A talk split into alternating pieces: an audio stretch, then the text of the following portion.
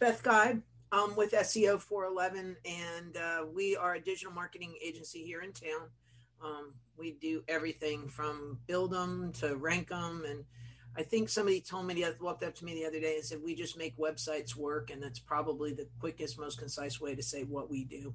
Um, tonight's topic is going to be almost a two part situation because I'm, i want to lay the groundwork and then next week we're going to actually learn or next month we're going to learn how to do something in this sense. So i'm going to talk about blogging and i'm going to talk about um, podcasting. And I, I think the thing is is that as we get through 2021 these are very important topics.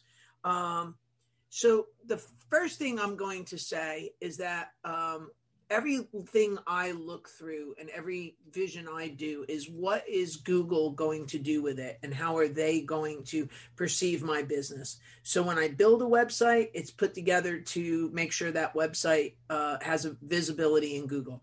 Every small business owner needs to make sure that that is a priority. Um, there's a constant ebb and flow or push and pull, if you will, rather, um, between um, what the website looks like and how well the website ranks. So when you put those two things together, um, you have to learn how to balance them and how to make that work right. Uh, Google has changed through the years and it continues to change. And that's kind of why I want to start talking um, about uh, blogging and where it was, how we got here, and where it's going, and what you need to do. Um, what I will say to you guys to start with is that everything you do needs to be well rounded and holistic in its approach. So, all things that you do to market your business, all those things need to work together like gears um, so that you end up with a very um, productive and um, good ROI from any marketing that you do. Uh, I want to point out something so that everybody uh, understands this. Um, it is going to take you 17 to 23 touches for a customer to be willing to do business with you. And the thing is, the days of the early internet when you would go Google something, pick the first thing, and call them, those days are pretty much in the rearview mirror. So we have to be very mindful of how to build the brand and how to get people to be willing to talk to us. And how am I going to reach out or be memorable that people are going to want to do business with me? And that's the whole point. And as entrepreneurs and as business, small business owners, whether you've been in business two weeks, two hours, or 20 years, this is where we are today. Um, it, it may not have been where we were five years ago. It might not have been that way five months ago. So, if anything this last year has taught us is that we need to be able to pivot and be able to make our businesses work and be able to come up with ways and strategies so that no matter what happens, we're in a good spot. So, with all of that said, um, initially, uh, blogging was set up as sort of like a dear diary that you could put on the web and you know put whatever your musings of the day were and how that all worked. And the thing is that Google kind of took possession of that about gosh it was this was back in 2007 so it was what 13 14 years ago uh, they saw the emergence of the blog they went and bought blogger.com which was a private entity that used to be able to pl- publish blog content on and it would put it out there for you and make you a blog post and it was like a good situation. Um, and then google came in and took it all over. So that was the that was the, like the first little challenge. Um, where it started to where we go today with it they're so far apart it used to be that uh, blogs were just short things that were just some brief imp- set of information that you you may you want to may put out there maybe just a little bit about news what was going on in your company.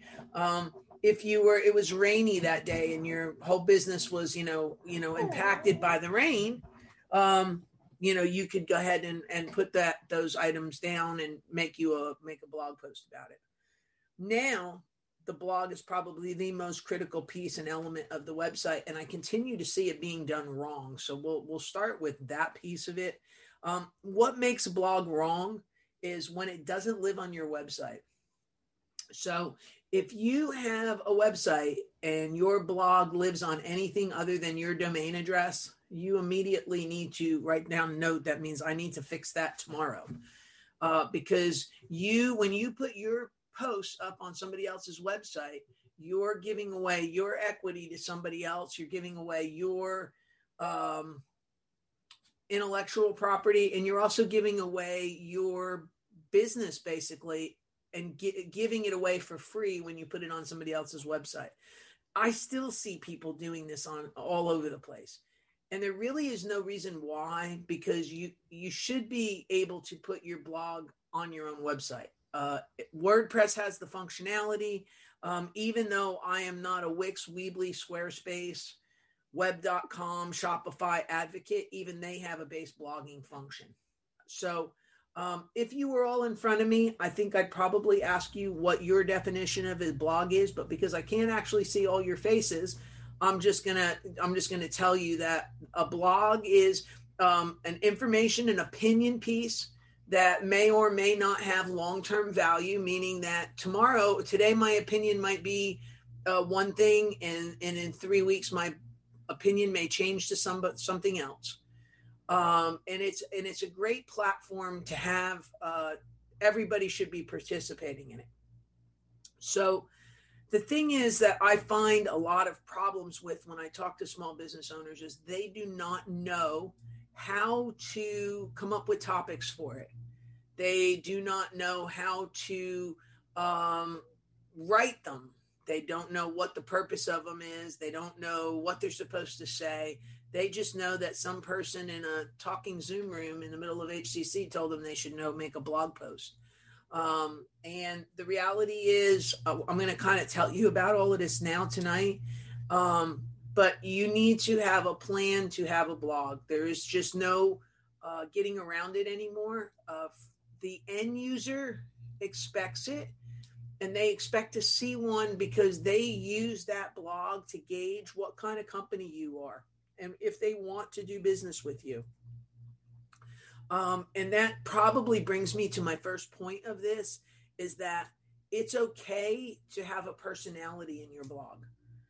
And I think when we were all, especially the little uh, us on the older side when we were taught to go to school and write an opinion piece we would come out and we would sit down and we'd say this is my opinion. This is why it's my opinion. And in conclusion that's why i've supported my opinion. And it was very rote and it was very repetitive. And we said the same things in the same structure repetitively. And i'm doing that on purpose um, so that we all um, would uh, have you know, a very formatted and structured situation. And the thing is that a company blog on the company website shouldn't really have that much structure to it as anymore in this regard. Of course, it needs to have sentences and be structured in that way. But you need to be not so formal. You need to figure out what your voice is and what your personality is. And I mean, I am my for me, I can speak about myself. Um, but I would say um, I am you know, I'm very funny. I'm very good at twisting words around, and I'm very good at using the meanings of words in in multiple ways, so that I get a you know that I and I make my own words and word structure up, and people just laugh and chuckle, and because they know that's that's my personality, and I'm not afraid to write a page that talks about that. Um, my first question says, what platform would you recommend to use that supports a student's income? Well, see, here's the beauty of it. I'm a big WordPress advocate, and I, I, will tell you there's a lot of reasons for that. First place, WordPress is free. Um, and you should be able to find a hosting company out there that will let you do a blog for you know anywhere from seven to ten dollars a month you know it's i mean it, it's about it the cost of fast food maybe not taco bell maybe more like mcdonald's but it's getting it's like six seven eight dollars a month at most um, to be able to do that. Um, next question said, is a blog necessary for nonprofits?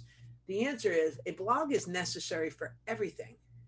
Okay. Um, and the, and the problem is, is that, um, that's that question right there is one of the things that do, should I be doing it? Everybody in this room, everybody at this seminar should be running a blog on their website. If they're a nonprofit, if they're a small business, if they're a corporation, um, I don't care which entity you are, but for you to be taken seriously, you've got to build a brand.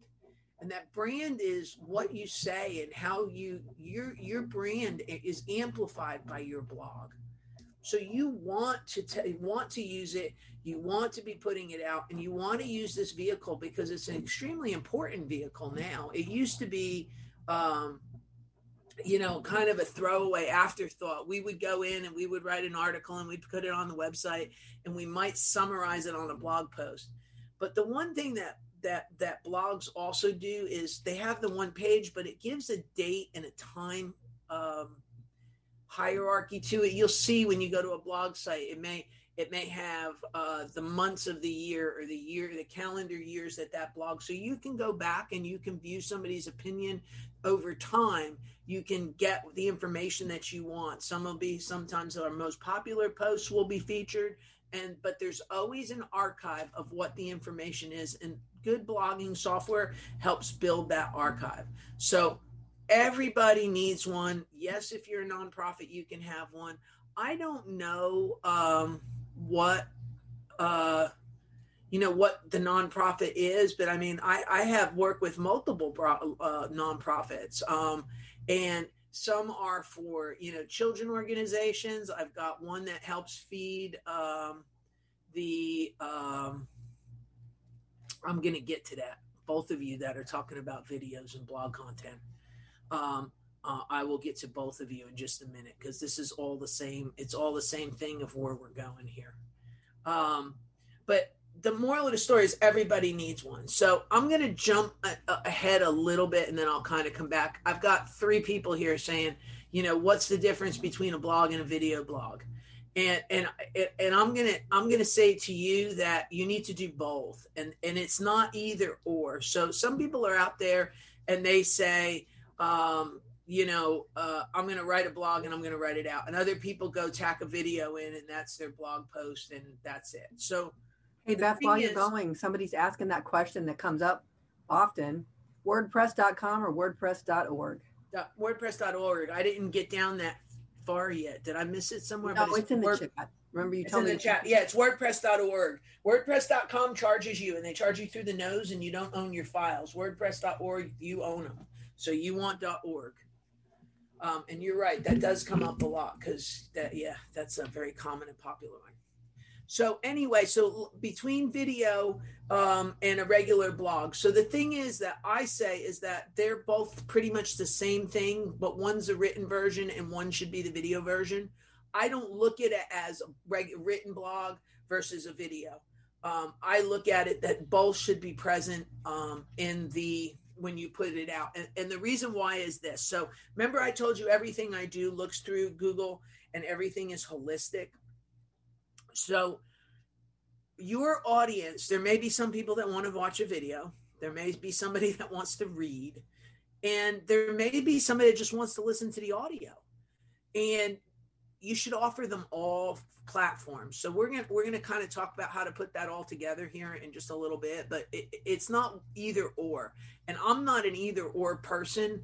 I'm uh, we're gonna do this holistically, and we're gonna put it up for everybody because what else I'm gonna say is that you know under the age of probably 35 is more video minded over the age of 50 is probably more written minded and then you have the whole group in the middle somewhere that they uh, there's a there's the whole hey i'm going to put it on a podcast and listen to it while i run or i go through the, the supermarket or whatever i'm doing. I want to be able to take it with me and i may or may not want to be able to watch. So with that said so, with that said, we're going to do everything. We're not going to just do parts and bits and pieces.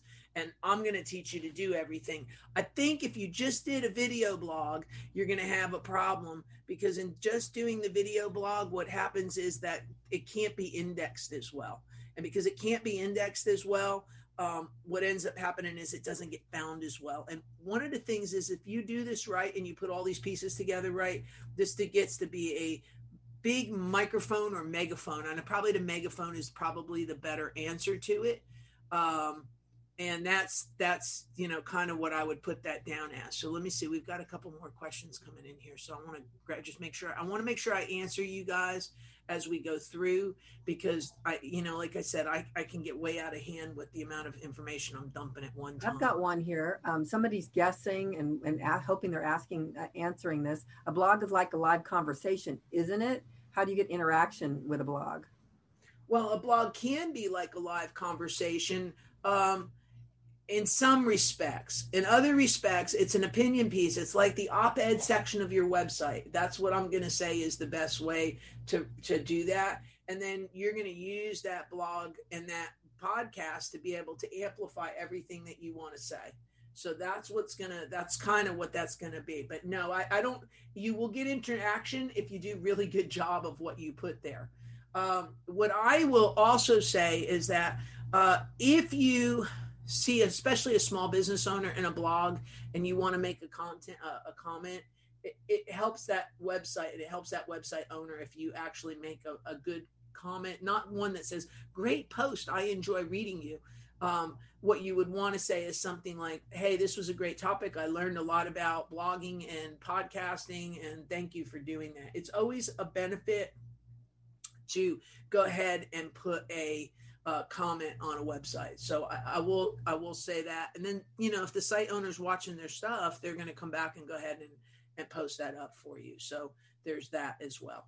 So uh, yeah, it's uh it's um it's a uh, it's uh, not it's not as interactive as you're making it sound. What I will say is what you're familiar with is the micro blog that's called Twitter because that's as in essence what Twitter is is a microblog. So don't don't forget that aspect of things either. All right, so let's come back over here. It says, Can a blog be similar to a business Facebook page? The answer is absolutely not. Um, a blog and, and business Facebook pages are not even remotely related to each other, and they are not even like each other. Um, first of all, again, understand that what you do in a public forum on your own property, on, on your own website, and, and I, I guess I, I need to say this because just like realtors are like the biggest purveyors of problems of this. All of you that go and put your stuff on Facebook and then don't have your own website anymore, the only person that benefits from that is Facebook. So having a business Facebook page or having a um, you know being on har or any of those type things those don't benefit you you always need to start with a property that you own and what I mean is, you own your website. That's where the content should uh, emanate from. If you want to go push that out to Facebook, I'm fine with that. But those things are never the same, so they should never be in the same kind of thing. Um, so don't don't let's. I don't want to get them confused at all because that is that that that night and day difference. Okay, it says can a blog be similar? Or no, that's the same one. I just read that. Sorry about that. Is a podcast the kind of blog? Which one would benefit my personal brand the most? Okay, so that's the question that uh, I'm going to answer over the course of this night. And then next week, we're going to talk about how to do it. Or next, excuse me, next month, we're going to talk about how to do it. Okay, so the answer to that question is which one would benefit? You have to do both now, there's going to be people that says, "Oh no, you need just a podcast," or somebody else is going to say, "Oh no, you just need a blog." And a lot of SEO companies will say, "You just need a blog." Um, yeah, you need a blog with a podcast. There's not they're they're the same thing. Um, and if you do this right, you can build one piece of content and use it across multiple platforms. And I think that's what starts to make this uh, work and run better and lets you amplify better. So a blog is dependent on the the written part of the blog is going to be dependent upon Google uh, only in the sense that it's going to go through, it's going to have to read all the text on the page, um, and then it's going to have to determine what that blog is and where it's going to rank. Okay, the podcast part of this, if you do this right, um, the podcast is then amplified in a different way because people will go to podcast platforms and they may look for your content and they'll find your blog. Um, and that's a good thing as well. All right. So the podcast end of it tends to travel farther than the blog. But if you attach a written blog to it, Google sees the, the, how far out it went on the podcast and benefits the written part of the blog. So you need to be do both. There's not two ways about that um, at all. It needs to have both pieces need to be done simultaneously. In my opinion, that's the way I'm advising everybody to do it, which is um, and actually I'm kind of doing it in reverse. I'm saying come up with the podcast write the podcast and then uh, record the podcast and then match the um, blog post to what the podcast was about and call it the show notes. So you would show call it the show notes for um, Apple and Google Play's benefit or Spotify or the, the, the podcast platforms. But you would also do a good job of writing those to meet the criteria of a blog, which I'll, I'll hope to give you tonight before the night's over. Um, to meet the criteria of that blog. So if you can use the show notes to meet the criteria, what ends up happening is I have a win in the podcast, I have a win in the in the in the blog post. They all work together and now all of a sudden Google's giving me a heck of a bump because this page has so much value that they can't ignore you. Um, and that's even the littlest smallest business versus the very biggest business this is one of those things that becomes a great big equalizer that that if you do this right, this will start to come in and start to help you on both sides of the equation. So that's that's what you want to do on that. Go ahead, Sandra. How how long for the podcast, and then the summary note? The summary notes are like a a, a boiled down version of the media's content of the of the podcast, right? Well, okay. So this is where I'm gonna. So you know, sometimes I say things that you won't hear somewhere else but that's why my stuff ranks and the somewhere else doesn't. So just kind of put that in. So what you just said is right but it's also wrong okay? So when i sit down and if i'm going to sit down and i'll end up taking this class and putting it on the internet and making it into a podcast. Okay. And it will be part of our internet marketing podcast, which I have. If you go look for us on Apple iTunes or Google Play or Spotify or wherever, we're there. But when I sit down to write the show notes, I know what I said in the in in this session and I know what I've answered. But I don't write it. Beth said this, Beth said that, Beth did this, Beth did that in minute 225, Beth does X, Y, and Z. No, that's not what I did.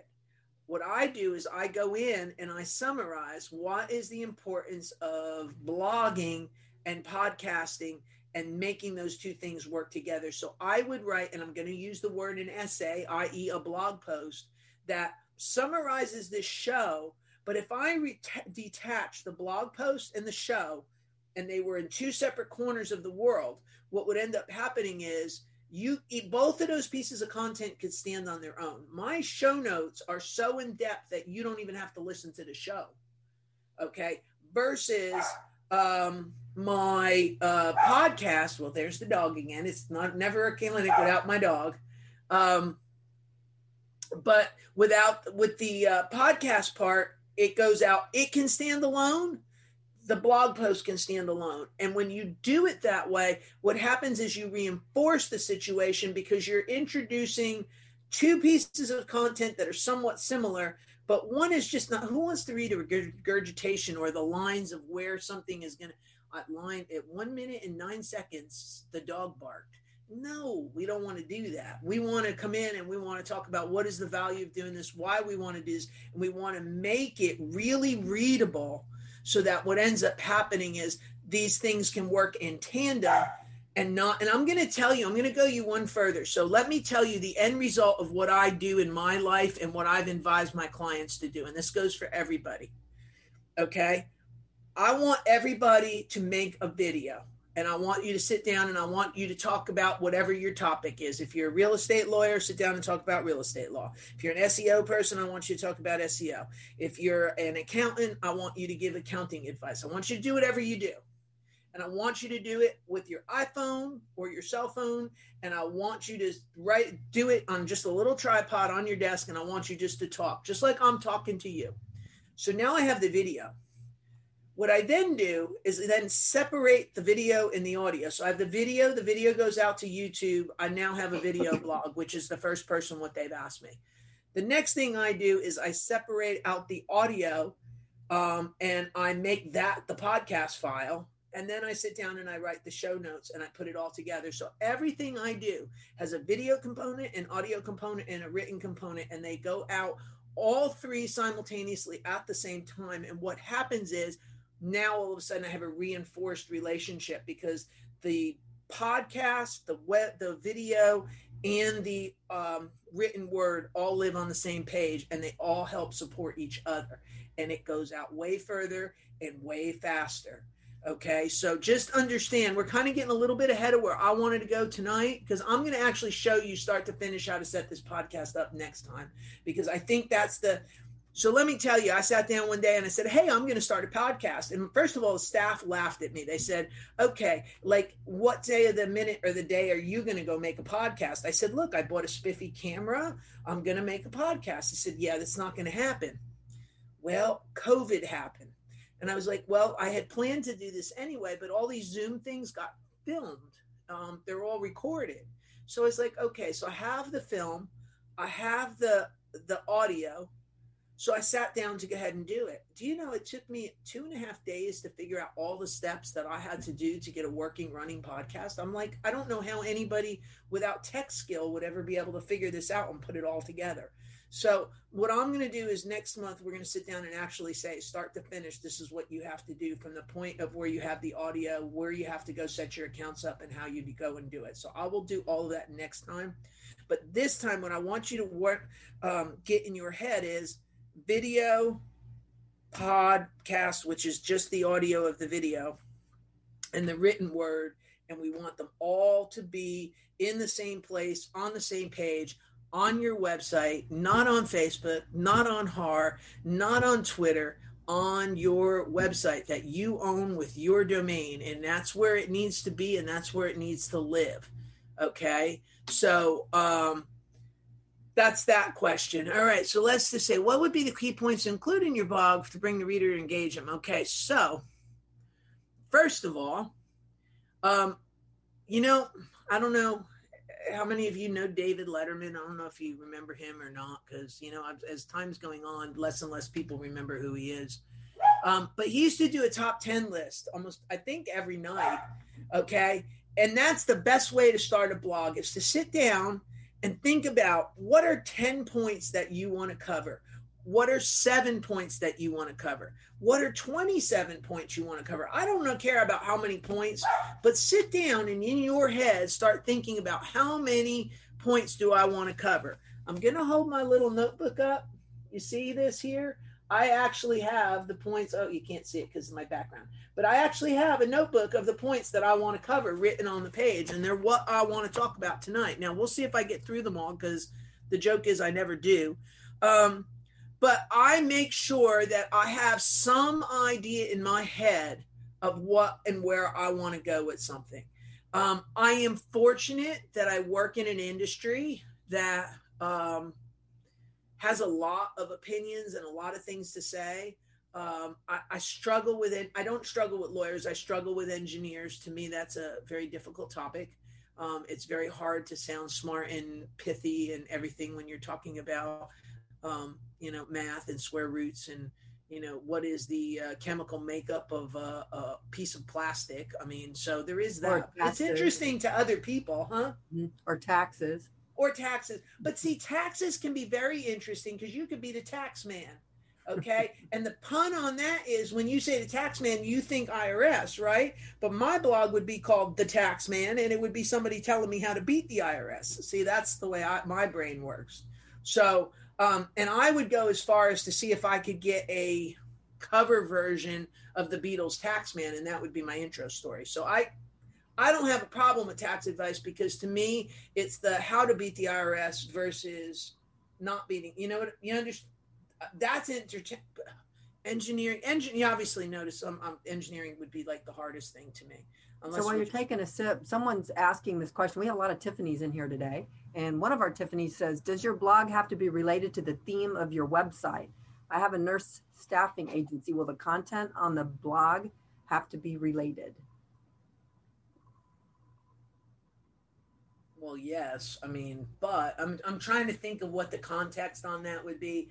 Like if you're you want to say like I might have um, the struggle for nurses during the COVID. What's the difference between a a, a temporary nurse at a hospital and a permanent nurse at a hospital? Why is it better to be a you know a floater rather than it is to be on staff. I mean so there is blogging kind of topics that you can what what do i how do i need to go to a hospital? I mean you could blog and podcast a lot and i mean you could you know nurses you know nurses are people too the podcast and you could just start talking about anything that affects nurses um, because you might be a, you may be a staffing agency for them and your customer may be the hospital but also it may be the nurse that's unhappy at her present hospital so you need to like reach out to everybody at the same time so there's there's not I mean, I wouldn't go put a whole blog post up about the Texans. I mean, I, I so I don't know where you're drawing the line of what it needs to be about.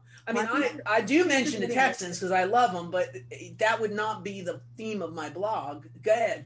I think you're hitting it. I think what we're what you're saying is right on on target. It doesn't. It's not all, always only about nurse staffing, but it's something that makes a, nurses feel like they benefited and they warm up to you and feel like a more relational relationship with your nurse staffing agency, right? Yeah, so and that's that the way you you would post content that directly affects your website and your business, but you all, but it affects your business to relate to them, have them liking you, feeling like this isn't just an um, an IT kind of company that they're interacting with, but that they they they respect you as the owner and your corporate culture and that kind of thing. Well, so, and see what's interesting about that. So remember the part where I said 17 to 23 touches and what mm-hmm. we normally think is you have to go out and you have to send a postcard, or you may send the postcard three times, or you may send somebody junk mail and spam mail and all of this. But I guarantee you, these people that we have, you and I have hundreds of people that come through here every month. And what they all have learned is this podcast and this web, this clinic lives on the internet. So if you put in Internet Marketing Clinic Houston, you get all the classes that I give. So they are constantly interacting. So what happens is three months will go by and I'll get somebody that calls me and says, Hey, I took your class, blah, blah, blah, blah. Uh, but you know what? I've been kind of following this. I had one person say, I'm stalking you on these classes. I'm like, okay, that's good. I think that makes me feel comfortable. Not really. Um, but it's all good because at the end of the day, what they're doing is they're coming back and they're interacting with me. I, I also just had somebody buy a website from one of my customers with the understanding that I would stay on and help them. And it was because what he said to me is he said, I wouldn't buy this website had I not heard you speak on this subject. And how did he hear me speak? He heard me speak through this whole podcast thing that I've been doing here for the last year uh, podcast, uh, you know, SEO in a box on the internet class that I've been doing. It's kind of been fun. I mean, it's been it's been good, but I mean, eventually it'd be nice for us to get back. But the moral of the story is these people are interacting with us. And frankly, I'll tell you the truth because this has worked out as good as it has with this. Even when we do go back in person, and I'm really looking forward to it, I'm keeping a video piece of this because I'll podcast it. I'll, I'll stream it out of the class and then I'll put take the podcast and put it up anyway because it's worked out so well. I'm going to try to keep all these pieces going because I need to keep the video going, I need to keep the audio going, and I need to keep my blog going. And it's when I tell you that there's not enough good things that come out of this, I, I can't even begin to stress that. So you all need to we need to work on how do we get you all to be able to do this and not to just be um, not to just be a, either a one trick pony or a one and done or any of those things. I want to get everybody to the part of uh, where we can. So you just said I can start out with my history of being a nurse, and yes, you can start out with being a, a, a history of your nurse. What I don't want to do is I want to see you. I don't want you to be the I me mind show. I want you to get out and say, as my, you know, as the history, I've I've done this. I've come from this and this is why this is how it affects me when this happens or you know so that uh, people start to take the situation and you become a character within the situation and not the situation itself so that's the that's the other thing i, I want everybody to do is, or know and understand is um, don't beat your point over don't beat people over the head with your point and try to develop a persona so that people know who you are um, and they understand who you are. So your your uniqueness shows through. On the other the other side of the con, on the other side of the coin you need to make it be about them and not just about you okay? So um, and just i'm using this class somewhat as an example because it really is the best breathing example because you're experiencing it so you sort of you notice that i'm not necessarily talking about me i'm trying to get y'all's can't questions answered so that you all can walk away with something and understand how this impacts your business. So I've now said to the lady with the nursing staff, I basically just told her how to go and put together a podcast that talks about nursing and nursing issues. And, you know, there's shortages in the industry. Harris County has got to be one of the most difficult counties in America to work in within the staffing agency. Uh, uh, uh from a nursing standpoint and i'm gonna i'm gonna throw another one out here is that when i take one of these nursing staff nursing jobs i have a question because do I want the um, plastic surgery clinic in River Oaks or do I want Ben Taub? You know, and you, so what is the dynamics of that and how does that look like? I mean, so there's a whole lot of different ways and approaches that this can be and how can that information be used. So I just want to make sure that we kind of get to that that piece on that so we make sure we're on a good priority. Somebody said, should we cite every reference? No, there's no citing references. This is your opinion. So there's no references unless you want to say on this day, my reference is my opinion on that day over there. There is no citing references, guys. This is about what you think, who you are. You're the expert. So don't cede that territory to anybody ever, whether it's in a podcast or anything. You need to speak from a position of authority every time you speak, period. End of story. Okay. So, no, there's no citing references. That went out the door with college and your senior thesis. All right, so let me see. What are the next questions? Yeah, but if they're quoting something or taking something from somewhere else, yeah. they, okay. they do have to so say something about taking, that, don't they? No, you're not putting a citation in. You might say, uh, according to the American Medical Journal, uh, nurses work 72 hours a day during COVID. And I think they actually work 86 hours a day. I, I mean, I'm being exa- extreme in my example for a reason. But I'm not going to go put a citation or a reference and cite, cite something at the bottom that says this appeared in the New England Journal of Medicine on July the 4th, you know, 2020. No. Right. We're not doing that. Yeah. All right. Quoting's one thing, citations are completely different, and this is not the place for that. Okay. Next one says, Are blog topics related to business values, missions, and vision? Okay, so everything you do should be related to your business values, missions, and vision. The way I handle myself, the fact that I come here, the fact that I talk and I take an interest in people, that tells you how I run my business. All right. So everything you do, not just your blog, everything, whether it be answer a customer on the telephone, whether it be donating your time to the food bank, whether it be writing a blog, they all should be examples of your your value, your mission, and your vision. Um, I will say that sometimes I find things that other people do offensive, and I make that a blog topic. And I don't say I don't come at them and say, "Well, we would never do that." That's not what I. I don't take a um, pious attitude with it but I, I kind of say, hey, this is the mistakes that I see, or this is one way people do these things, but there's better ways to handle this.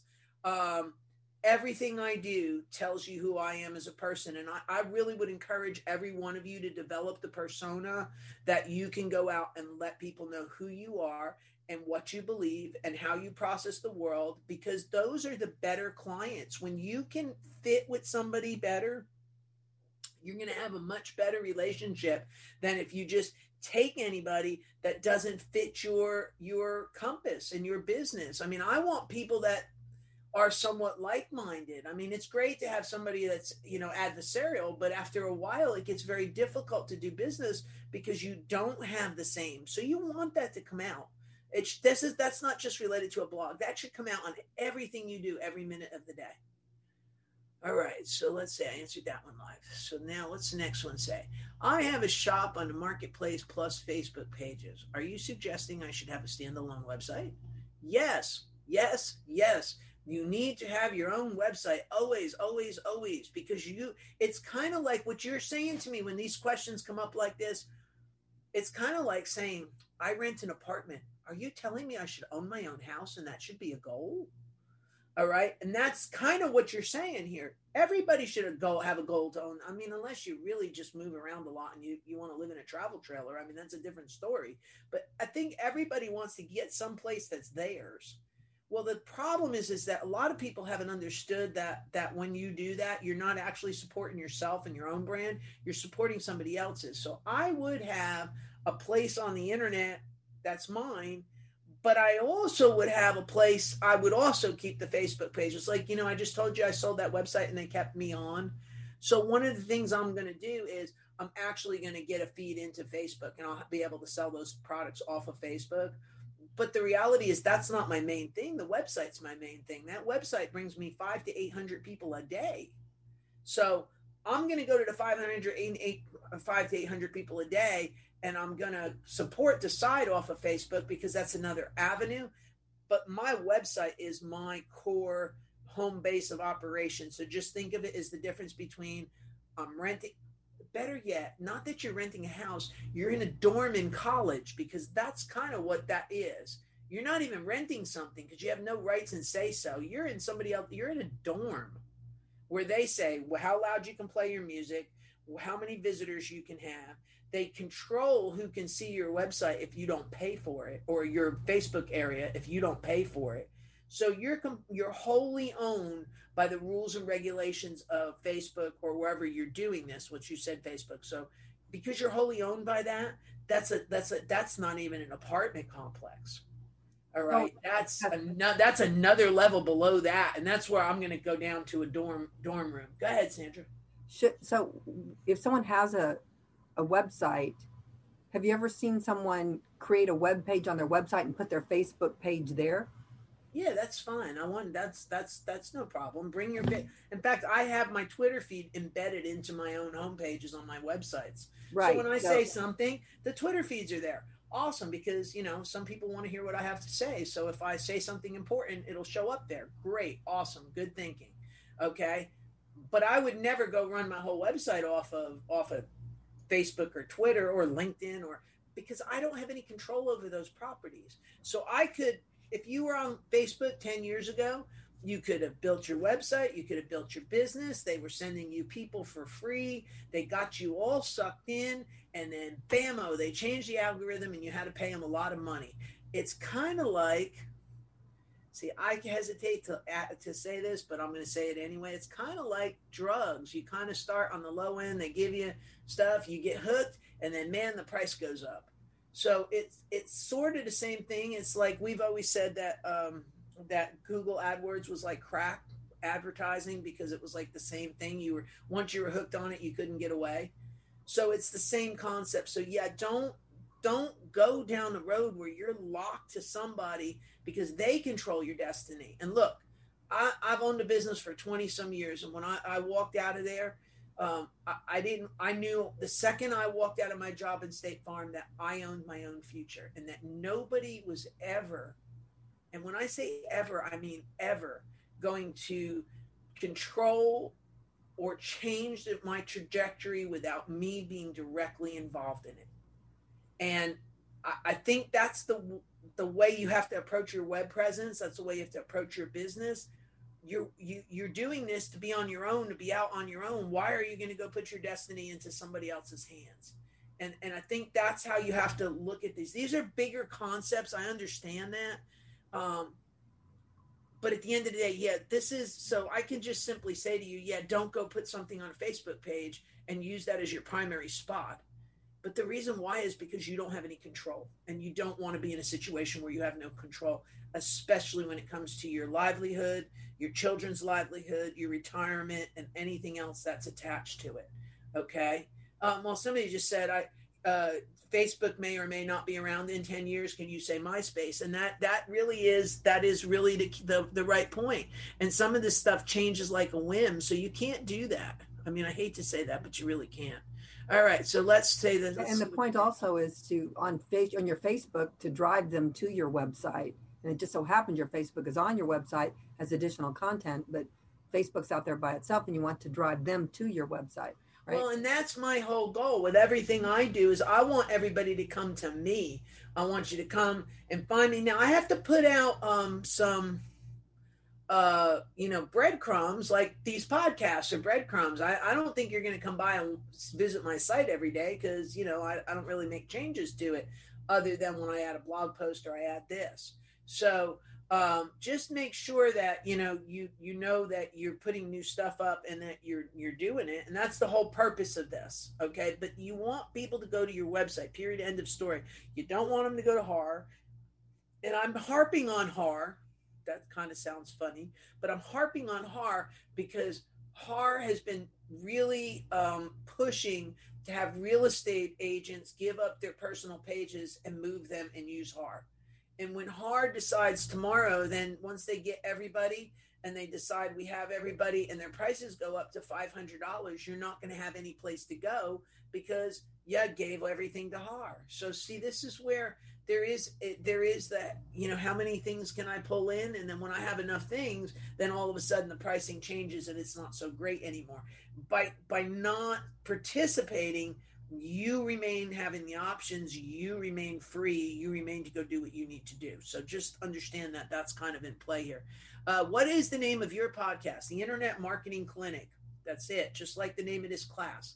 They're all the same the same thing. So and i actually went and got the uh, domain so if you put in internet marketing clinic houston it takes you right to the page with everything on it um, you can do it at Apple, you can do it at Google, you can do it at iTunes, you can do it wherever you want to do it. I think I have everything except for iHeartRadio, mostly because I haven't sat down and thought about it.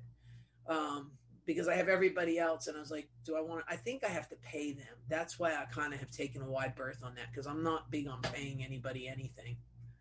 All right, let's see. So, what's the name? We answered that. Done, done. Okay, next one says, How often did you blog? uh, be published? Is it once a month okay? Should we try it for one to three a month? All right. So ideally, I and I have done a bad job since February, since since the state of Texas opened up. I've kind of been like a, a little bit inundated, so I haven't been able to do this much. I'm thankful for that. Um, but I would say at least do one a month. So you know, you're I'm saying it's a podcast. Well just think your podcasts come out one a month. Sometimes they come out every day. I, I, think every day is too much for a small business owner. If you only want to do one a month so be it. You're only going to have 12 a year. I, I think your target should be one a week if you're going to do it the podcast. Now this is why else i'm saying to you it's always easier to start with a video. I think and I, and I even see it with like the talk to text thing i think if i put a podcast on a desk and i told somebody to actually just start talking they could do that a whole lot easier. Um, sometimes I've done this with customers and I say in the background and I put clear lines in, I ask questions and then I edit the questions out. And then it's just the person talking from point to point to point to point. So, um, but I, I, would say at least try to uh, do uh, one one a month, ideally one a week. So the person said, "Internet marketing what?" No, Internet Marketing Clinic Houston.com. Lots of four words. Okay, so there's that. Um, let's see. How often we answered that. Next one says, What is your opinion about hiring someone to write your blog? Could you use that blog for a podcast or should it be written by me? So, that's a hard question. And here's why this is a hard question. When it comes down to it, most small business owners do not have the time to do what needs to be done. However, you need to make that time. And we do a lot like a, lot of working with our clients directly, but it takes us a while to learn your voice. So I will tell you, I can't have anybody ghostwrite me because when they do, it's very obvious it wasn't me. But that's because I have that suck the air out of the room weird personality that just goes and it comes out in my writing. Look, Sandra's shaking her head. Yes. It comes out in my writing. It comes out in my blog post. It comes out. So it is who I am. And I have yet to meet anybody that can capture the my essence on paper. And usually what they do is they write it as if I'm a fictitious character that lives in Brooklyn. I never lived in Brooklyn. I lived in New Jersey. They were kind of geographically close, but other than an accent, that that's really kind of where that stops. But I get that's usually how people rewrite me. So I don't like when people rewrite me. If you have the personality that somebody can rewrite you and capture you, and that works for you.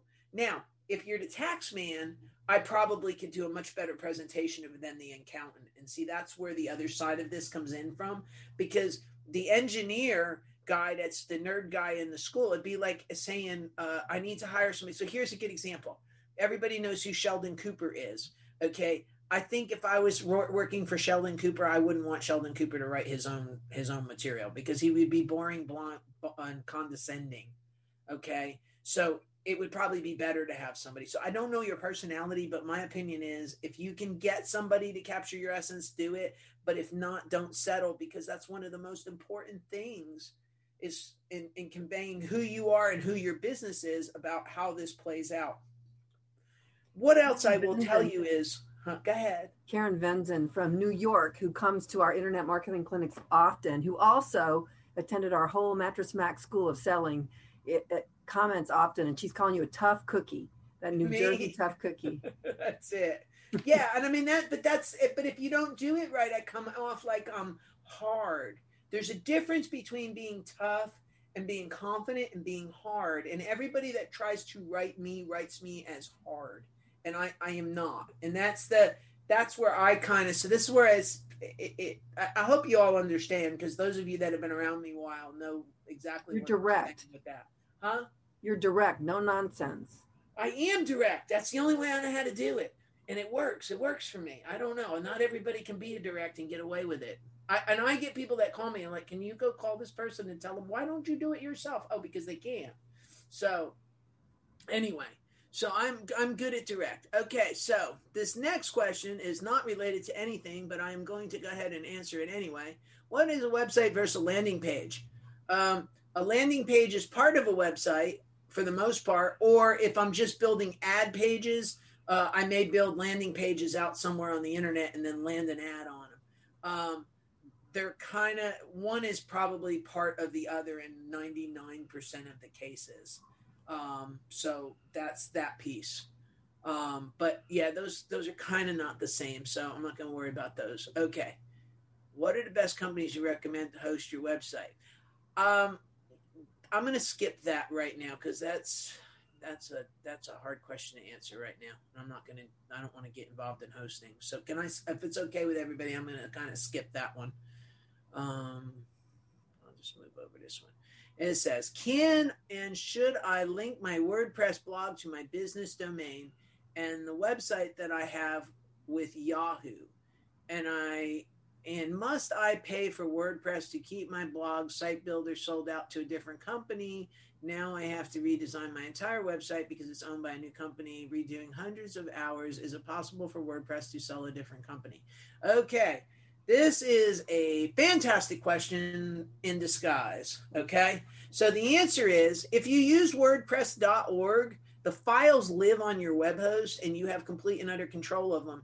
The only thing, and then you there's a backup feature that you can back it up to Dropbox, Amazon, wherever you want, and you have a little suitcase and go wherever you want, whenever you want. If you use WordPress.com, you're in the same problem that you have with this uh, website builder as far as your domain name, everybody needs. I, I, someday, maybe sometime, Sandra, I have a new topic for us.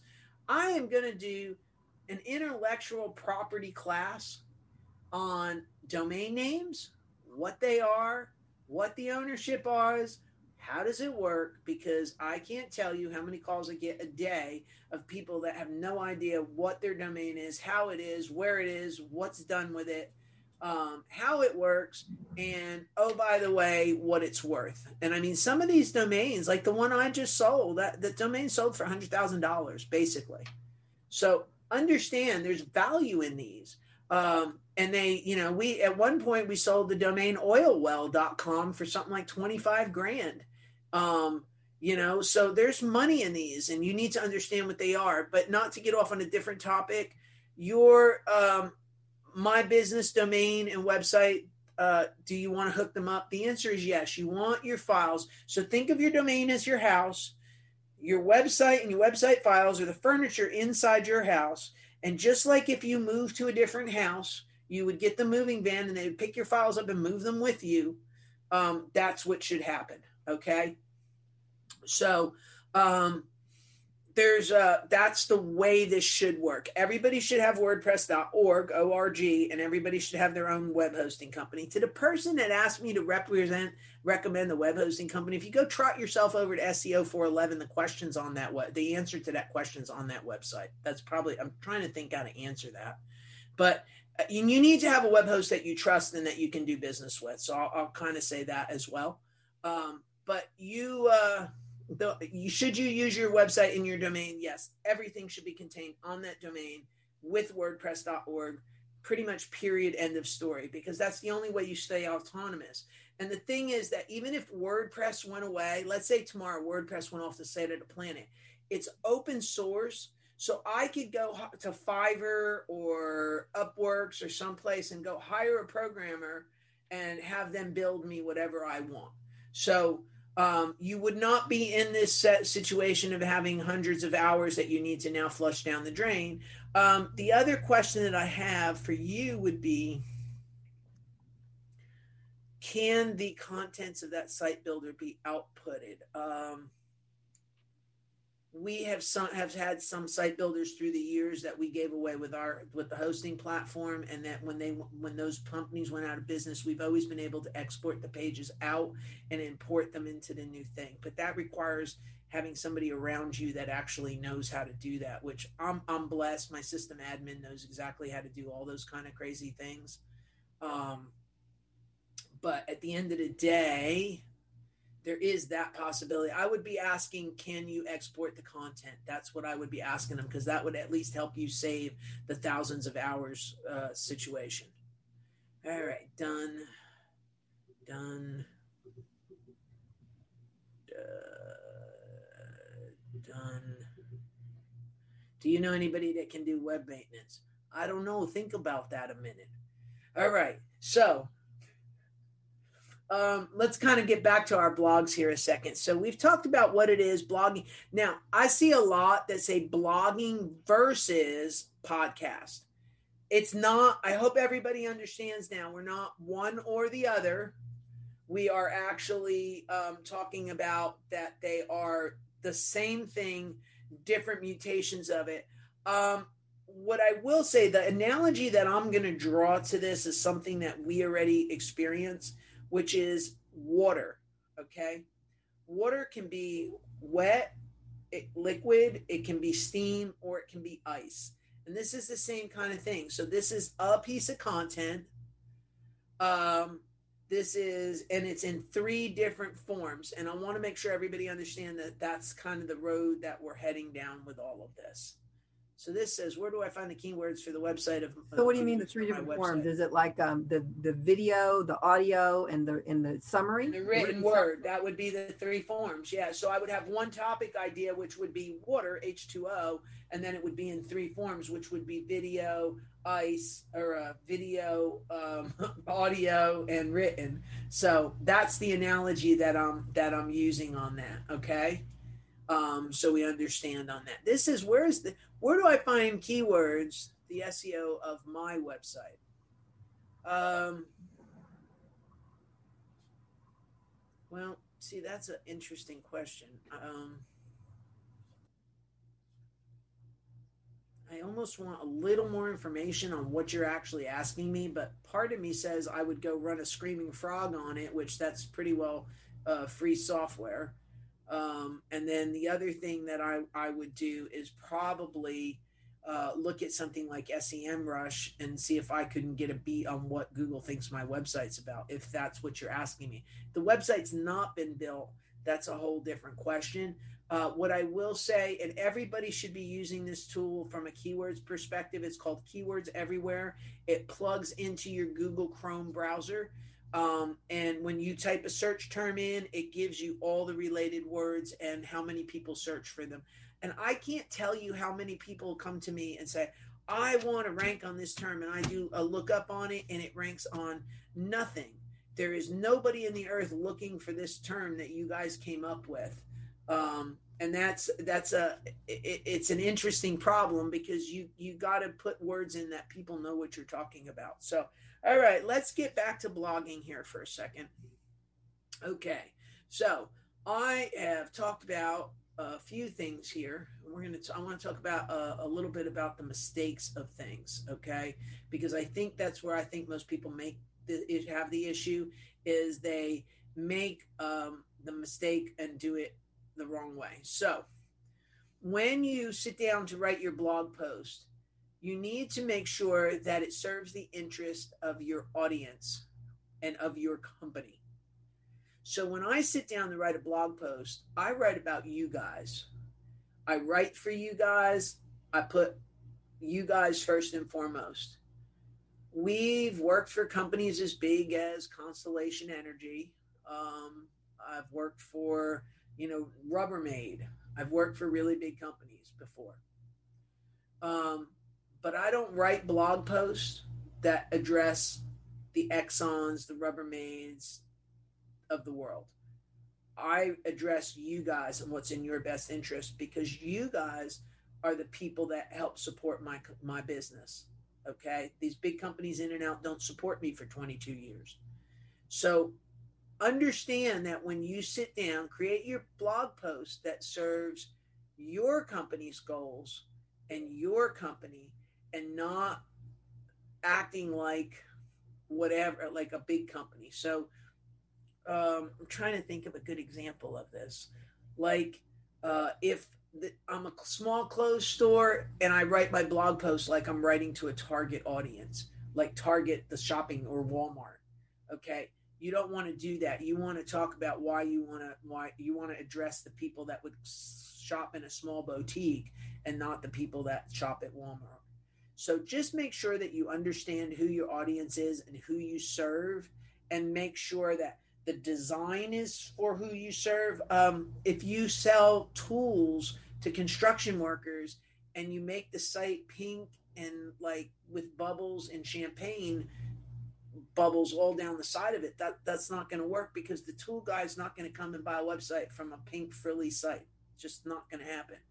So in the same way, make sure that your your your your blog post is for what you think and what your company is. Align your po- your company with where you want to go and about your um, your viewpoint. Okay, I, I now if you want to act and I'll take me a minute.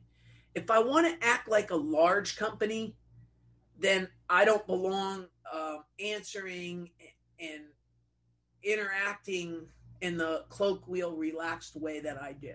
Now, can I get up and put a suit on and go carry myself with the best of them if I need to? I sure can, but that's not really me.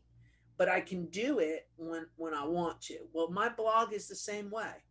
Um, when I need to be serious, I may start out the blog and say, "Okay, I'm going to be serious in this." I know that's a new concept for everybody, but um, this is the tone and tenor I want to do because this is a very serious subject. And I've done that through the years with cybersecurity problems.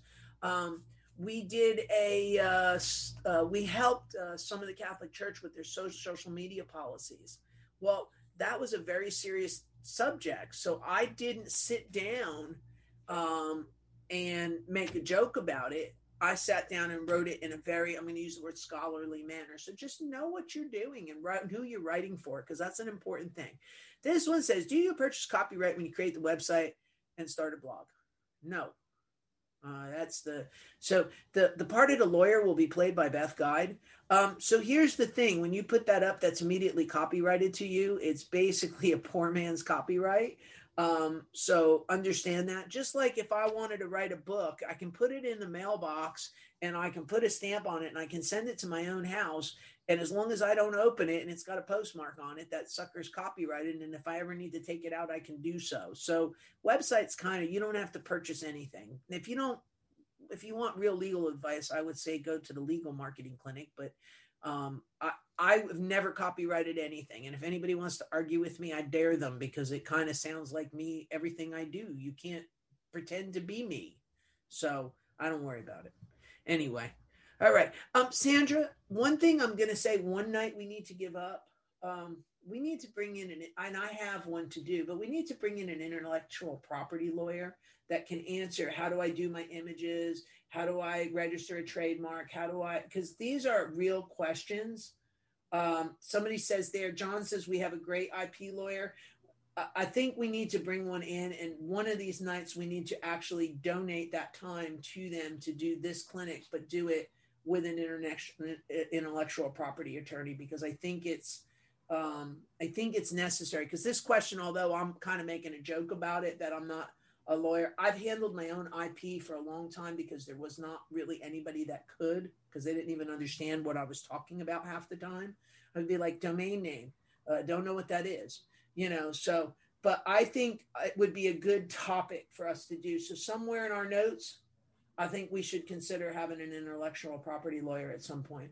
Sure. Well, John is one of your biggest fans. Remember, he started. He was coming often, and even came on site when we did this on site. He's he he calls us sometimes. Says, "When's the next one?" So, John, the IP people at SCORE, do they specialize in this area that we're talking about?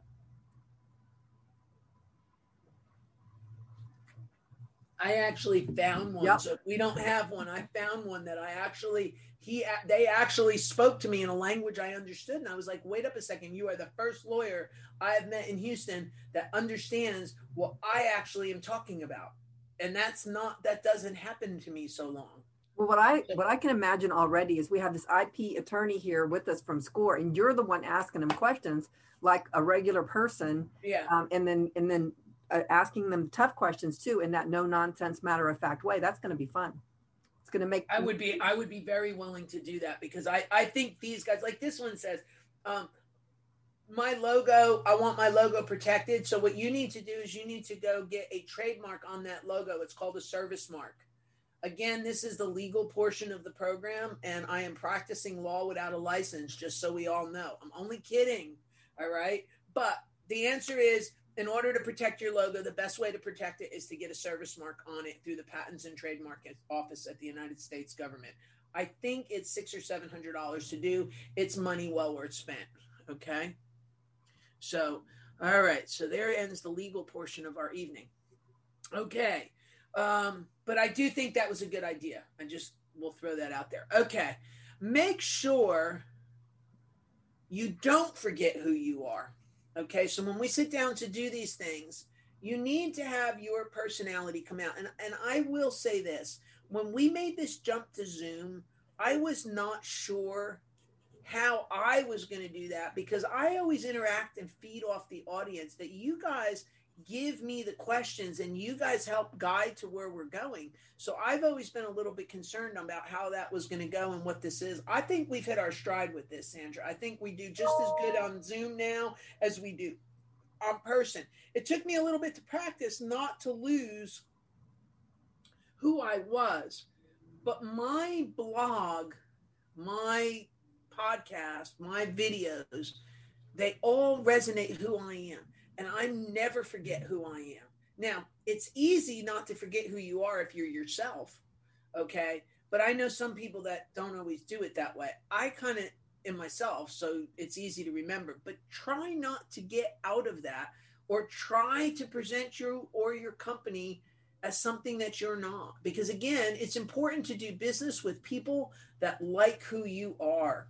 Okay, if they don't like you, it's not going to go well anyway. So you're not going to really accomplish much being around people that don't that don't know what to do. You know that you don't get along with on the first uh, situation.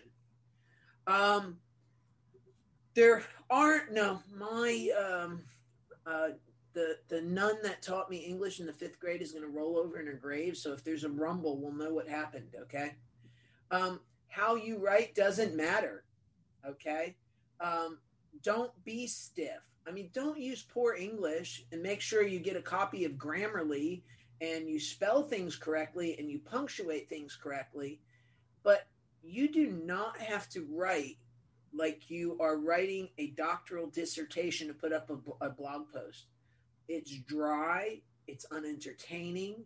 You need to write like you talk. And and what I, I tell people, let me see if I have it. I do have that. Okay. Um, I have this little thing in my pocket, and it's called a cell phone. Okay and it has a button on it that you can push and you can talk to it and you can write your whole blog post by talking to your cell phone and then just clean up the punctuation so there's ways to do things and not to sound um, stiff or rehearsed or because that's not going to get you anywhere and frankly it's probably not going to bring you the right customer anyway you see um, what Jerry's saying? Huh? Jerry's saying use Hemingway to the Hemingway app to make sure your language isn't overly overly what? Overly technical. Yeah. Um, yes.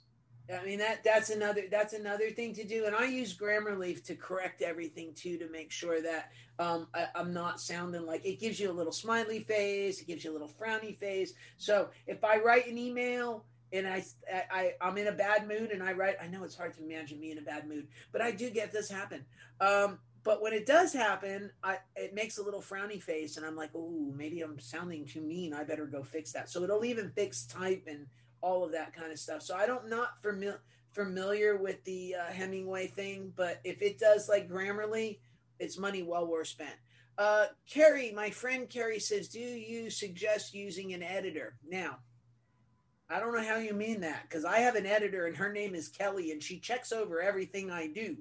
So I don't know if you mean use an editor like a human being to go through and read it or use an editor like I'm going to type, uh, oh, yes, a human being. Well, I employ one just to correct all my emails. So I, you know, I would say yes, but if you can do your own editing and you're good at it, do it. And I, I probably would trust you to do your own editing. I, you're, you're kind of pretty thorough there, so I, I wouldn't worry about you too. Well, much. I think if you're going to do your own editing, you need to leave it alone for a little while and go back to look at it. Then you've got a fresh viewpoint. You'll catch things. But sometimes people go so quickly, they send something out and they see it just after they push send. That would be me. that would be the person you're talking about. Um, oh no, I go so fast, I miss letters, I put the wrong thing. Sometimes I forget to put the word not, and then it says, I am mad at you. No, I meant the word not. I am not mad at you. You know, so that's, uh, you know. So also, sometimes what you're typing cor- corrects something incorrectly and so they'll it'll well, yeah there's that too. Yeah don't depend on spell check. I'm, I'm really serious like grammarly is embedded into your whole computer if you do it right. So and i look at this hemingway app thing if that that works for you. So i mean do do whatever you need to do but but what i don't want you to do is sound like you're writing a textbook. I don't want you to i want you to sound like you. I, I want you to be you. That's what i that's what i want. So um, I know this is about mostly about podcasts and blogs, but in, but you're and you're making some references to Facebook and all that. But can you the the generalized topic for today was um, social media, generally speaking. So can you talk a little bit more about you know the 280 character message and how it's applicable to lots of different things and um, and and and posting across different social media platforms? Well, I the blog then needs to go out to multiple platforms so that I can I can yeah we can talk about that a minute. Um, okay, so um, what Sandra's saying, I, I okay, I'm not a Twitter fan. I, I, have to say, Twitter is kind of devolved into some weird place of angry, hostile people that yell at each other from sun up to sundown. Um, so I, I kind of, unless I want to be angry and hostile, I don't go to Twitter. Um, the only thing I go to Twitter about is to complain about the Texans.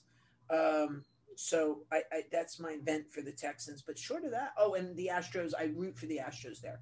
So, but with all of that said, uh, at this point in time, folks, I'm going to tell you that I don't know that I. Eh, let me rethink what I'm going to say. All right.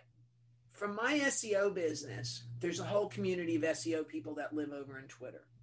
And there is some value for me to be an expert among experts. So I will at times participate in Twitter from that standpoint after I have to weed out all the ugly, mean stuff that goes on.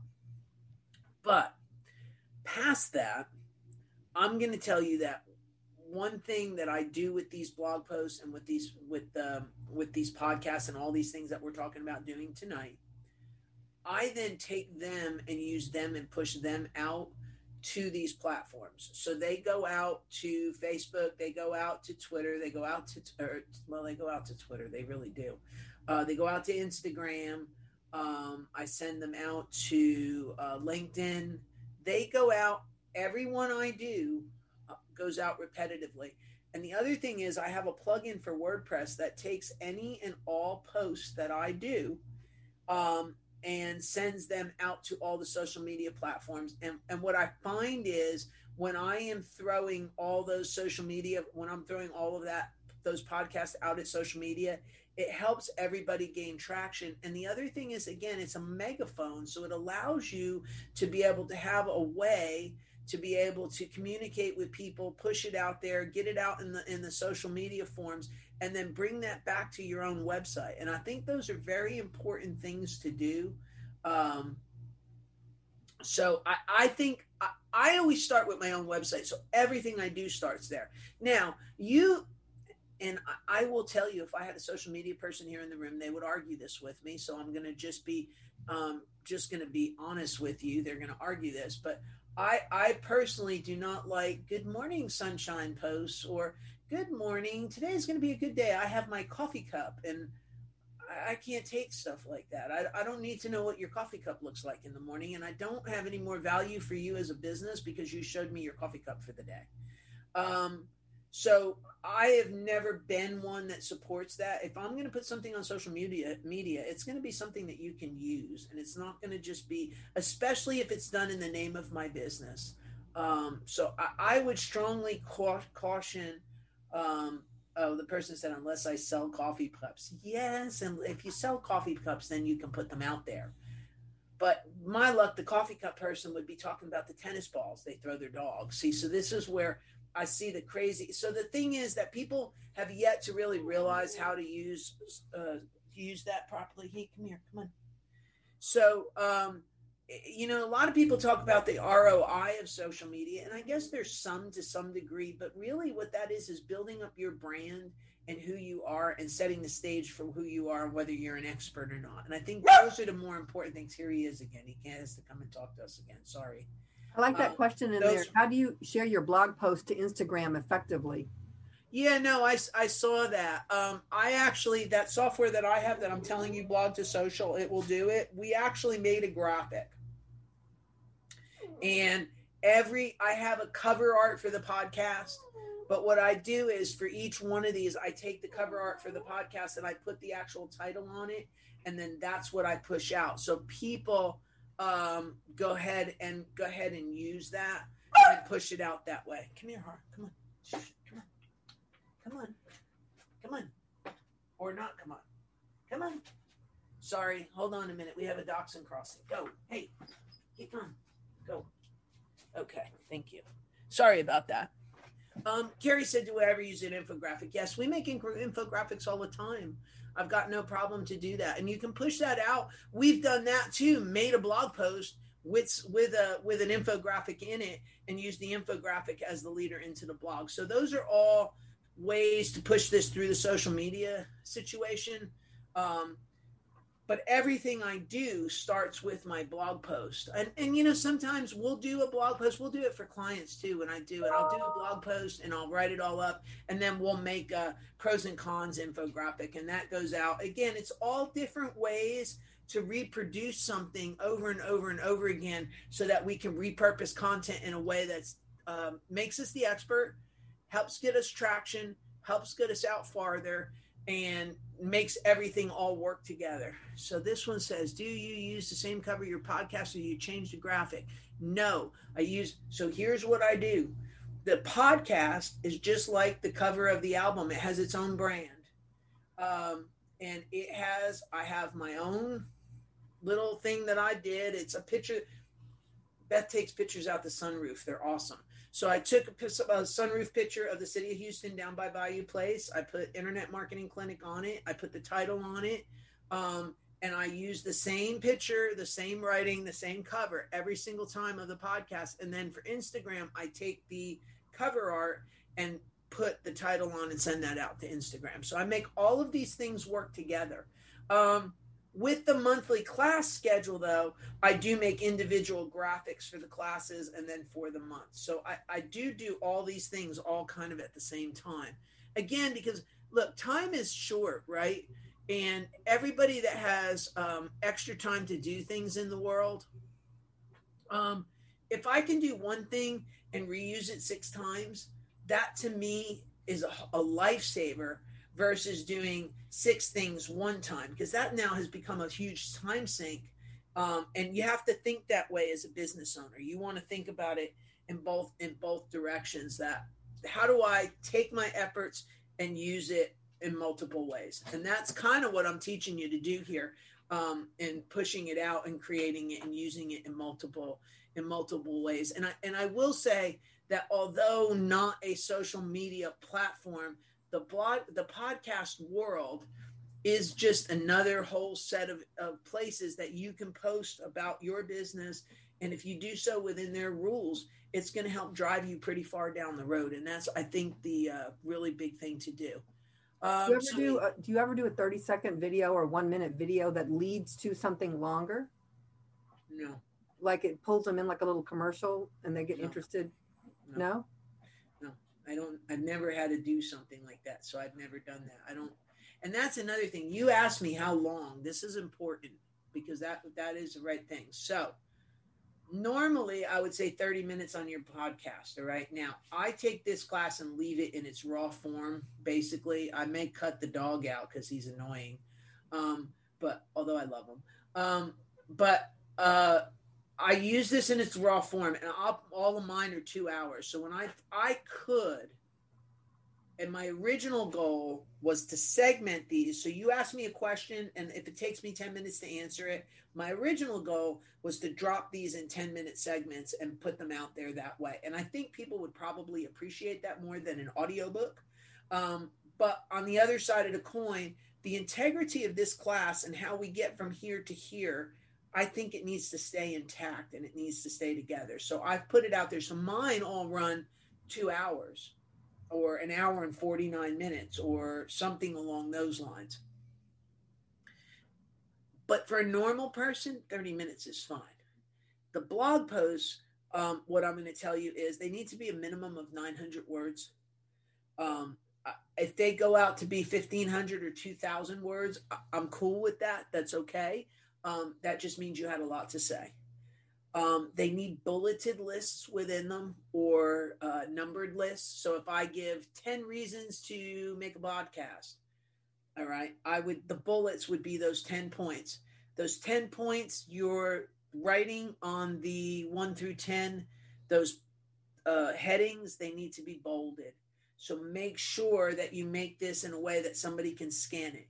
If you're using WordPress, you need a table of contents plugin so that people can go and go right down that table. It just kind of works like Wikipedia. Um, people are used to using it. Google uses it. You get a little more credit for it. But enumerate and make it easy to read. Make sure your paragraphs have, you know, subheads and they're broken up and there's a lot of white space between them because when you start to get into something that's a thousand or fifteen hundred words you know that starts to get kind of long and people don't want to read long so if you give it to them in small paragraphs that as they scroll down they can just read the pieces that they want to read it's going to work better for them so that has to do with that search engine optimization and yes. becoming an expert can you talk about that well, that's exactly what I just gave. We'll put all that together. So if you just do what I just said to do, it's gonna it's gonna help optimize that. If you put keywords in it, you're gonna end up being in a whole lot better place than if you don't. So just understand and put some keywords in those those words. Um, so this one says why 900 word minimum. Uh, because anything less than that, Google starts to say, "Hey, wait up, maybe you don't really have a lot to say, or it's not really a value." Um, it's about actually, it's about being recognized as an expert in that yeah, field in that area. They, the longer it is, the better it is. But it better be engaging if it's that long because it's you know uh, they, they, if you don't have anything if you only have 300 words to say chances are you really don't have much yet it's really not a solid topic i think is probably the best, best it's just in these days it seems counterintuitive sometimes to everybody telling you short short it's got to be short you know people don't have a long attention span it's got to be short Yet what you're talking about has to do with Google search and, and you're you're rising to the top of a Google search as an authority, right? Yes. This question is interesting. It says, tell us where to place the keywords in the post. So you would put it you would put it in your headline. So this might be how the, the like this class is probably going to be blogging and podcasting where to start so the blogging, the, the podcasting would be the pieces that would be there. Um, I might open up and say, okay, I'm going to give 10, 10 tips on how to start a podcast or a blog. And these are what they are. Um, and then I would go through. So the first bullet point um, or the number one bullet point, you want to try to make sure there's a keyword in it. And if you can do it, you want to make sure that you make that an H2 tag um, so that it has those attributes to it. Um, you know, uh, the the first point I would say that on this one that like we're talking about, it talks about um, create a blog post that serves your community or your company goals. So the what would get picked up out of that is create a blog post or how to create a blog post. Um, so so on and so forth. You would do this all the way through. If everything you do, um, I'm also going to say something else. Um, and this might be a little bit hard to wrap your head around, especially if you've never heard me before and have no idea what I'm talking about. Um, but when I sit down to write a blog post, I know that there are three basic truths within my company. We are a web hosting company, we are an SEO company, we are a web design company. And every post I put has at least one, if not all three, of those words mentioned in it, linking out to some other part of the website that's about that. And that's important that you know what the truths of your company actually are and you fold them in when with whatever you do. Okay. Um, and and thematically then every page every blog post everything that you do starts to have those truths i would say i'm using the word truths maybe some of you would use the word services. Um, but i know what my keywords are. Every one of you should know what your keywords are. Someday when we all see each other again we may have a how do i find my keywords class because I think it would do everybody really some good to have like a hands on, this is what we're going to do. I'm going to make you make me a list and then I'm going to have you bring it to me and see how well you did on it. And I'll kind of basically grade it on the spot. And I've kind of done that before with some things, but that keyword class we could write that down too. Sandra's another class to do. Yeah, and I think um, I remember once at A Leaf Haze we did that. And yeah, we did. Well, actually, we did one how structured a website. Some guy bought me a piece of paper that was like as big as the room. I was like, I couldn't even believe. But anyway, um, so um, that's that's that piece of the story. So you want to you want to know what they are, and everything I put. Um, has those words in it. So just make sure um, that you know what your truths are about your business and they appear in it. So this one says. So wait, wait. Let me ask you about that again, real quick, before we move off of it. Like mission, values, culture. You know, the the vision. So for, it starts with that, and then it really uh, it gets down to refining that over time, and somewhere in that lie your keywords, right? Maybe um, I, I'm going to say that those those keywords that are the core backbone because if you said about my company, I would say honestly and integrity. Well, those aren't keywords. SEO and web design are keywords. So those are really the services I provide. But I make sure that when I reference them, you know, I may say a good web hosting company would do X or a good web design firm would do Y. I mean, so I do have that type of uh, my moral value in the sentence, probably. But I try, and I, maybe I'm saying I, I would use that maybe as services. Maybe for right, the, the easiest way to define it for you guys is just to say services. Okay. All right. So um, that would be so. John's putting up a piece of the New York Times. What does it say? The New York Times art section has a great article on podcasting. Sirius XM's deal is the latest podcast salvo, growing like a weed. Boy, big boys are getting. Well, everybody's starting to get a platform. Uh, Audible went and did one too, and I'm going to have to see if I can put me on Audible because I think I would do good on Audible. You could have me as a downloadable book and take me with you on your Audible app. So you know, the more places I can go, the better off we are. But I think the thing is this, okay? You have to have a subject that people would want to listen to. So just make sure you know that. Um, I've had, if I'm a cook, maybe I want to I want to come at you guys and I want to I want to talk about um, what our recipes are for today and then the next day our next thing is how to be a how to be a cook and i want to talk about how to go to the grocery store and pick out the right vegetables so that kind of thing would go right we have the person that talk that that and i don't know if they've been around or not since all of this but they they had a place where you could go and blow dry your hair uh, after the gym that's an awesome place that's an awesome thing they could talk about hair hairstyles hair uh, shampoo, how to take care of your hair, different types of hair. You could just go on. You could have the call the the Hairy podcast. I mean, and you could just talk about hair and and all day long. Some people may want to hear about hairstyles and and the ways to the personal grooming habits. So I mean, there's lots of different things, but you need to find that thing that your company does that people would want to hear what you have to talk about. Now, again, back to the engineers, that might be hard but you know maybe maybe it's something that appeals just to engineers you know what's going on in the industry i mean there's all kinds of oil and gas magazines so just matriculate it out um, to that so I, I mean that's that's what i would do there um, let me see what else have i missed here so about the this long 900 words and 1100 words 1200 words can you break it up so that it doesn't seem that long because it's got that's, uh, subheadings? That's what I'm saying. Bullet point it. Put some. Put yes. Some, like ten things in it. So when I sit down, I showed you my little book. My little book says blogging versus podcast, blogging and SEO. How do I format it? Did I Grammarly and why I want to use it? Developing a personality.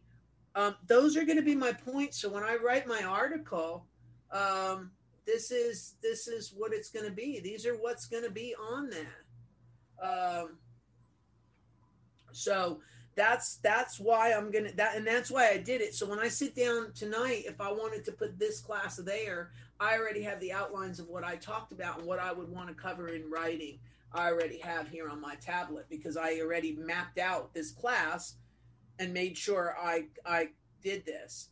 Um, you know what that reminds me of in our small business success series, we talk about you know, you know, ideation and um, using post-its to you know keep putting down the most important things so you can move around the post-its and and develop your business assumptions and, and get down to the most important things. So what you're just talking about right now and taking your notes all the way through it, you know, you're developing your your your the the the most important parts of your story. So if you were going to do 1100 words on this, you're already writing it by thinking about what the most important thing is and then and you're picking your most compelling headlines for to to talk about in your in your your writing so right. And what i like about that a lot is that it, what it does is it makes it simple like we like to be talked to where it's so simple that we're we're teaching something complex about our business, but in a simple, straightforward sort of way. And when someone can understand it in that straightforward sort of way where it's easy to talk about, they they believe you more they're comfortable with it they feel smart you feel smart so being able to talk in a basic common sense sort of way is what we're talking about in terms of what's the most important thing in it. And now say that you know? That's exactly right. Um, one of the other things i'm going to caution though is one of the things that people do is they go too broad. Um, now i've gone broad on things and actually done well but for the most part when i get really granular on something um, what is seo was really broad. It's actually gone a whole lot further than what i thought it would go um, it's gone pretty far. But um, you know, if I just start that, what is a blog? And that's my topic. Well, gosh, I'm going to need to really narrow that down. My topic on this is going to be blogging and podcasting. All right. And I may put blogging versus podcasting and call it uh, Kong versus Gorilla or Godzilla, just because that's in the movie theaters right now and figure out how to work all of that together. Okay. Um, so, you know, and and you know the the what is podcasting, what is blogging, what are they, how do they work together? I mean, all of that.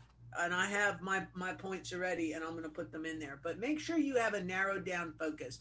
Don't just go with something really, really big, because the better your focus is, the more um, concise and the more information and the higher your quality is going to be. Um, I think that's going to be a, a, big deal. Um, this one says someone told me to start only with one platform and start building. I started Facebook, have my website, a podcast, but have really haven't done much with Instagram. Is there an order that you recommend? Yes, start with a website, then go to Facebook and Instagram and wherever else you want to go. But the, the where this is out of order is start with a website. Everybody needs to start with a website and get that website to where you're proud of it and the content says what you want it to say and then start going out and pushing it on Facebook and then go and put a podcast up and if when you put the podcast up it needs to go back to your website not back to your Facebook page so as far as you know, what order do you do it in? I start with my website and then move all the way out to wherever else I want to go. And I mean, I only added the podcast, what, a year ago? I guess it's been a year ago, May. There was never a podcast. For 21 years, there's been never a podcast. For one year out of 22 years, there was a podcast. So, you know, you, I just kind of adapt as I go, but everything comes off my website. So that is the order. Um, and I, I can't really stress that. If you don't walk away with any other piece of information, you need to have a website, period. End of story. Because everything else you don't control, including the podcast platform. All right. Um, even as much as I'm saying have a podcast, I wouldn't tell you to have podcasts without having a website because the podcast needs to live on the website. I mean, you know, so let's let's kind of throw that one out there too, because that's a whole nother part of this. So, I mean, start with a website. So everything's in one place. So no matter what happens and who closes down or who who wants to go from nine dollars a month to nine hundred dollars a month, you're not caught in that. You need to be autonomous. And that's the I, I know I keep sounding it and I can't I don't want to be like a broken record on it, but that's that's like the biggest thing you can do. Um so we talked about making your your information concise, but also make sure um, that there's a topic or in the reader that there's a reason that they want to re- do this. Five reasons you don't want to miss knowing about SEO, or five reasons everybody will tell you SEO is dead, but is it really? I mean, so just make the value proposition in your headlines. I, I, headline writing has always been an art form, really. I, I will say that's always been an art. Um, so make sure that you're able to do a good solid um, uh, headline on your stuff so that you get that there's a reason to do this. Read this and you will learn how to. Uh, be afraid if you don't read this. Um, you know, make sure that there's a reason that somebody wants to read what you have to say. Um, not a clickbait type headline, um, but make sure they read it. This is something that I do. I can't help it. it. It's like breathing air, but you shouldn't do what I'm going to tell you to do. I get away with it. I don't know if you all get away with it. When you write, don't write everything in your head at the same time simultaneously. Okay. these classes tend to be me, everything that I have to say on a subject. How much can I say in two hours? And it is a brain dump. It is a brain dump and download of information on any particular topic we ever try to do. But when you do that, you need to sit down and and make sure that you are kind of round it back in and that's partly why I put the list in because of all the things we covered tonight.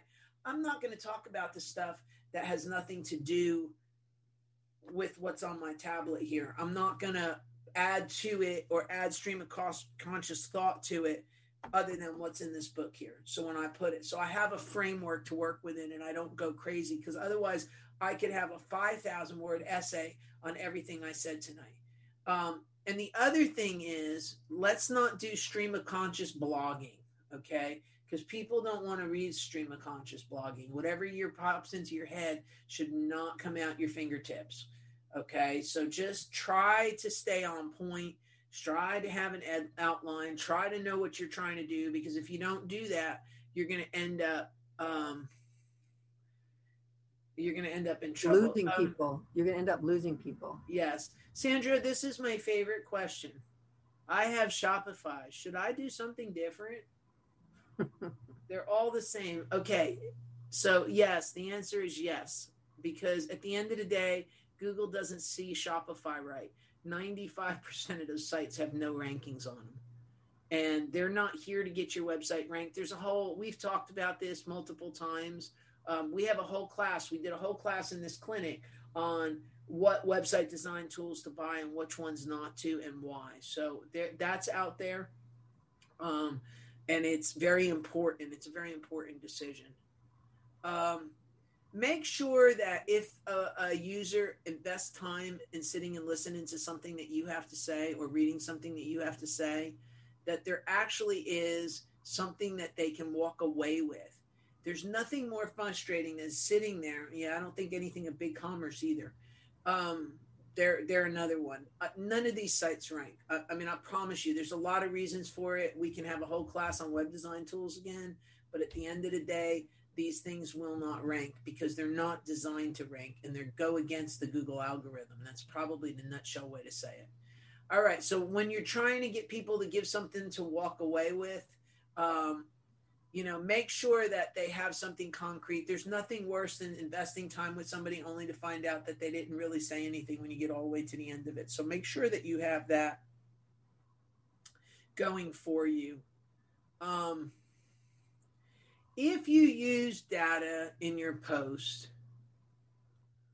um, and, and, so i have to sound arrogant for a second I don't use a lot of data and percentages in my posts and quoting sources and all this other stuff because at the end of the day, I'm actually on the expert side of that equation. So I don't tend to need to cite other people. It goes back to the citing thing. Um, but if you think you need to, do it in a way that says, based on this, this is what happens. Don't just say, I think more people are doing X. You know, I just like I just did it in this BigCommerce thing. I just said to you, no, don't do BigCommerce, don't do Shopify. But I followed it up with 95% of those sites don't rank. We have study after study after study that seem to indicate that those sites don't rank. Uh, the same with Wix, Weebly Web, and Squarespace. Those websites don't rank. And because they don't rank well now i have a website and it looks all pretty but I, I, have no vehicle to be able to drive it and get it to where i need to go. So all right what other questions do we have? Because i'm i'm done for tonight. WordPress. The question said what ranks? WordPress I really, I, I, I again, I, I always, I don't have, I don't own WordPress. I have nothing, no financial gain in WordPress. But the right answer is WordPress. And make it uh, WordPress. All right. Dot org. It's it's a platform. Okay, so understand, but whether Big Commerce is powered by WordPress or not, it doesn't matter. It's a platform, and it's something you can't control when I need to go make something to go work the way I need it to go work, I go put a plugin in or I get my my little system admin guy and I say, I need you to go fix this because Google doesn't see this. Uh, we have one right now. Um, and I'm debating what I want to do with it to address it. The homepage of the website doesn't have a H1 tag on it by default. And and I have to go in and on the homepage of the website, we have to make sure we set them because by default, whatever we did, it's not doing it by default. So I'm going to go get my little developer guy and I'm going to say, okay, I need you to write me a snippet of code that says, don't make the logo the H1 tag. Please make the title tag of a page be the H1 tag. So that's, there's a million and one ways to go ahead and handle this. Um, but you can't BigCommerce. You have no say over what. And if BigCommerce goes out of business and your website goes dark, where are you going? What are you doing? So again, you need to be autonomous. You need to have a handle. You need to be able to go wherever you want to go. So this last one says, "Thank you for your answer." Okay, you're very welcome. Is there anything else anybody else has tonight? Okay, we're out. That's a wrap for this week's Internet Marketing Clinic. We'll see you next week. Thank you.